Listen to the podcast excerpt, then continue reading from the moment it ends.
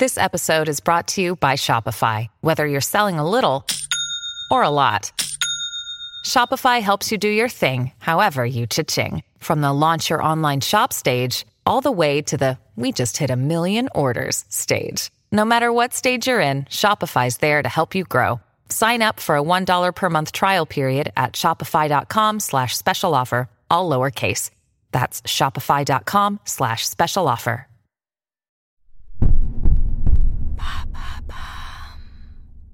How can I meditate without meditating?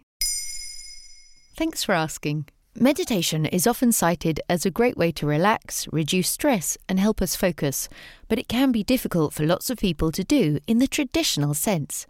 However, meditation can be achieved without ever sitting down cross legged and focusing on your breathing. The whole idea with mindfulness is training your brain. You can do this just as well by being intentionally mindful throughout the day.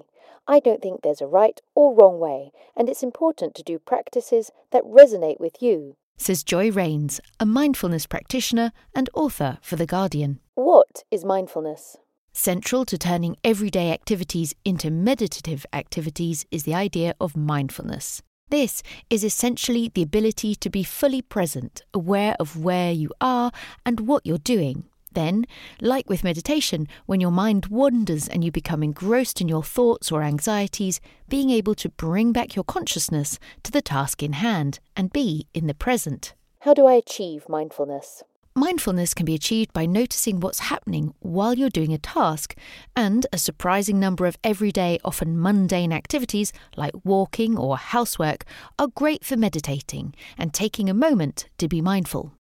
Walking, something most of us do on a daily basis, is great for meditating. Rain suggests bringing your attention to your feet. Maybe try wearing barefoot shoes, noticing what you see, hear, and smell around you. Likewise, with household chores like laundry, for example, take time folding your clothes. How do they feel or smell? Be aware of how you clean, the movements of your body, the smells or the sounds around you. You can also eat your food with attention. You can turn just about any activity into a meditative pursuit by really listening to your senses, says Rains. What other activities are good for meditation? Doing a hobby that you really enjoy and are good at, like drawing, pottery, or even singing in a choir, can be great for mindfulness. Giving yourself space to really focus on this activity can be relaxing and restorative.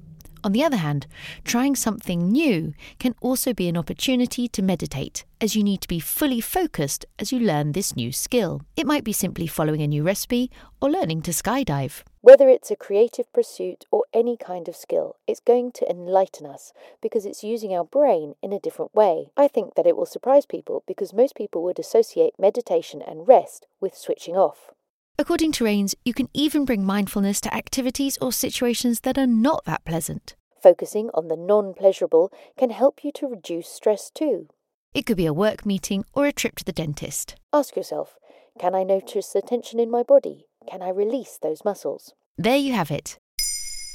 Now you know how to meditate without meditating. In under three minutes, we answer your questions and help you understand the true meaning behind the trends, concepts, and acronyms that are making headlines. Listen along, and you really will know for sure.